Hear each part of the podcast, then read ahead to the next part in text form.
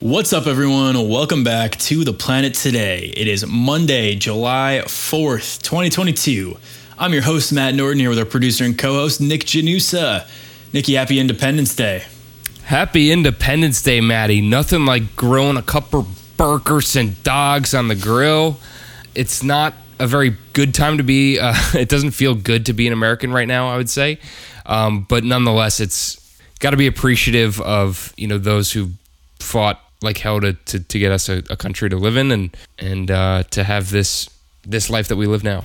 Yeah, I'm uh, not feeling super patriotic right now. I, I think that um, I, I think we can do better. I think we are better. Something that really irks me right now is that the Supreme Court just overturned something that 60% of Americans completely support, and that's women's right to choose. It's frustrating. It's really, really tough to talk about. And Yeah. for two, you know, straight cis het white guys, like it's we can't imagine what some people are feeling right now. And I think all we can do is be empathetic and, and be supportive and fight like hell with them.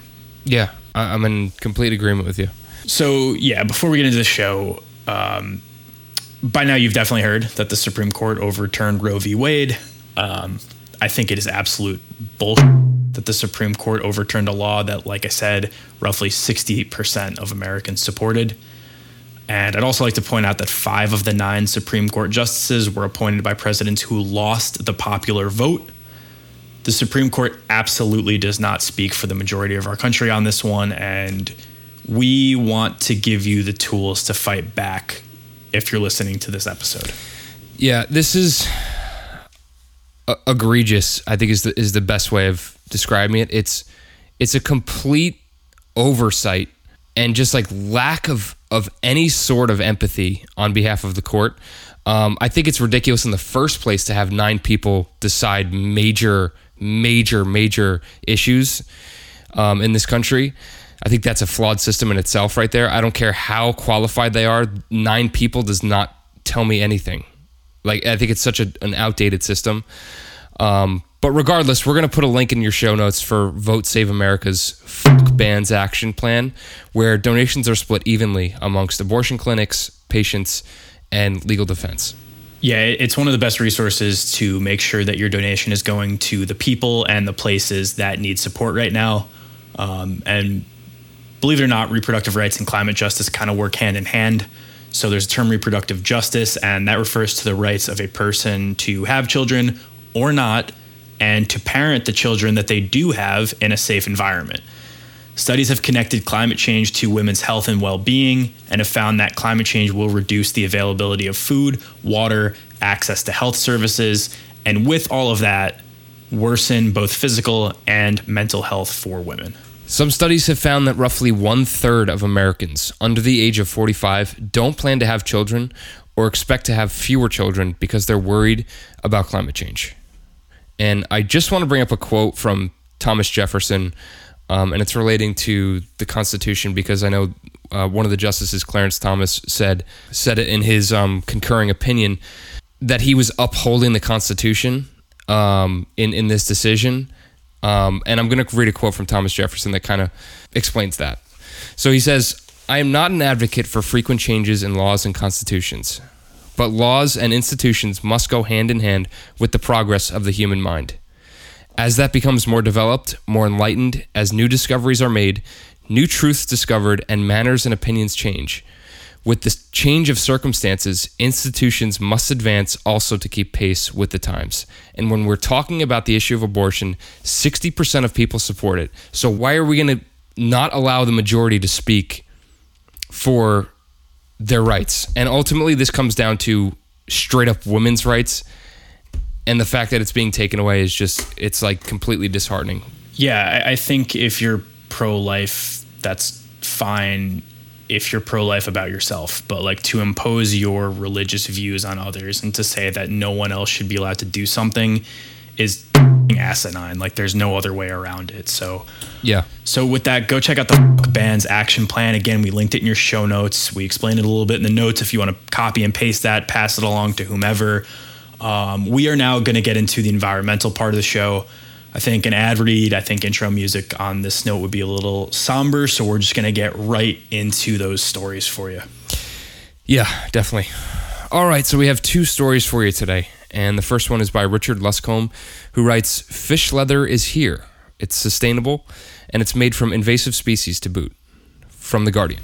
This article is about Aarav Chavda, a diver in Florida who has been extremely discouraged by the coral reefs and fish he noticed disappearing. Part of that obviously stems from climate change impacting the oceans, but also from the boom in the lionfish in the Atlantic Ocean from Florida to the Caribbean, as well as in Brazil, Mexico, and even the Mediterranean. Yeah, so lionfish originally come from the Indian and Pacific Oceans and the Red Sea. They eat roughly 79% of young marine life within their first five weeks of entering a coral reef system, which is devastating for a local ecosystem. Yeah, who would have thought that 79% of young marine life dying within five weeks is bad? yes, it is devastating. That was exactly word for word from the article. Uh, couldn't have said it better ourselves. yeah. So Chavda and his friend Roland Salatino began catching lionfish and then tanning, drying, and dyeing fish hides in order to sell it as leather. Fish skin is thin, but its skin has a crossway fiber structure that makes it actually stronger than many other types of leather. Chavda estimates that each lionfish hide they use can save up to 70,000 native reef fish. Wow. The fish hide leather is also more sustainable than traditional leathers, which come from grazing animals.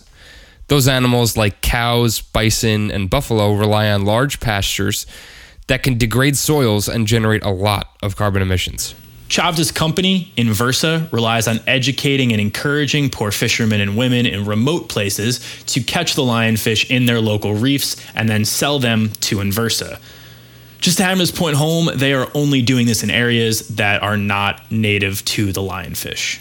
So, normally, every lionfish a poor fisherman or woman catches is a waste of time since there's not much of a market for the fish compared to something like lobster.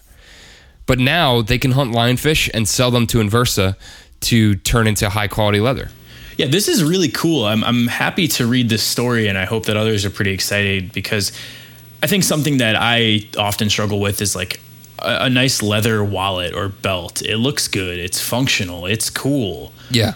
But it also just like it's unnecessary to me. Like I don't I don't feel right about killing cows, for example, just for a wallet. So I tend to look for something like faux leather. And then you find out that faux leather, since it's synthetic, has a ton of carbon emissions because it's made from the same sort of materials that plastic comes from, which is oil. so it's like a lose lose there. And this Yeah. seems to be the thing finally where it's like you get a strong, sturdy leather that's going to look good. And it's made from invasive species, so it helps the environment. Yeah, exactly. That's the, that's the perfect way of describing it. It's a win win in every way. And with a name like lionfish, you really would have thought that we would have thought about this like years ago. Like lionfish sounds like something that would be devastating an ecosystem. Does it not? Like lionfish, I'm picturing like a basically like a Greek mythology creature that just like the head of a lion on the body of a fish. yeah, the head of a lion, but like a mermaid's tail. That's what I'm picturing when I think of of a lionfish.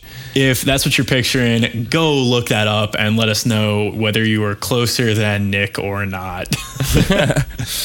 So Inversa is currently proposing to set up well-equipped fishing co-ops in Quintana Roo, Mexico, while financing the equipment and quick payment for any lionfish. So this would basically take the risk away from fishers while increasing the amount of lionfish that Inversa ends up bringing in and turning into a high-quality leather. Nice.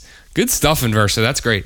All right, let's get into our next one. And it is titled Single Beaver Caused Mass Internet Cell Service Outages in Northern British Columbia by CTV News Vancouver's Caitlin Bailey. This isn't really a terribly serious story, but look, it's a holiday. We wanted to keep it light for everybody listening today. So on June 7th, there was an eight hour internet landline and cell service outage in Prince Rupert, British Columbia. About a week later, officials identified a beaver as the cause of this. so the beaver basically gnawed through a tree, which then fell on power lines, resulting in an outage for 21 customers losing power and customers in 16 different municipalities losing cell service. This was also a result of the power lines being in a swampy area with high water levels. So once the outage was identified, it was tough to access and fix. This also had an impact on local businesses because they could only accept cash during the outage, including gas stations. There's a second fiber optic cable being brought into two of the communities. So if an incident like this happens again, people and businesses would still have internet at least. That's so funny that a little beaver could just cause that much. I guess the word is just uncomfortability for people. I don't I don't really know. Yeah. It just kind of sucks like you're you're out of internet for 8 hours and and you can't use your phone. But I'm I'm shocked that it's only 21 people that lost power from this. That's that's good. That's not too bad.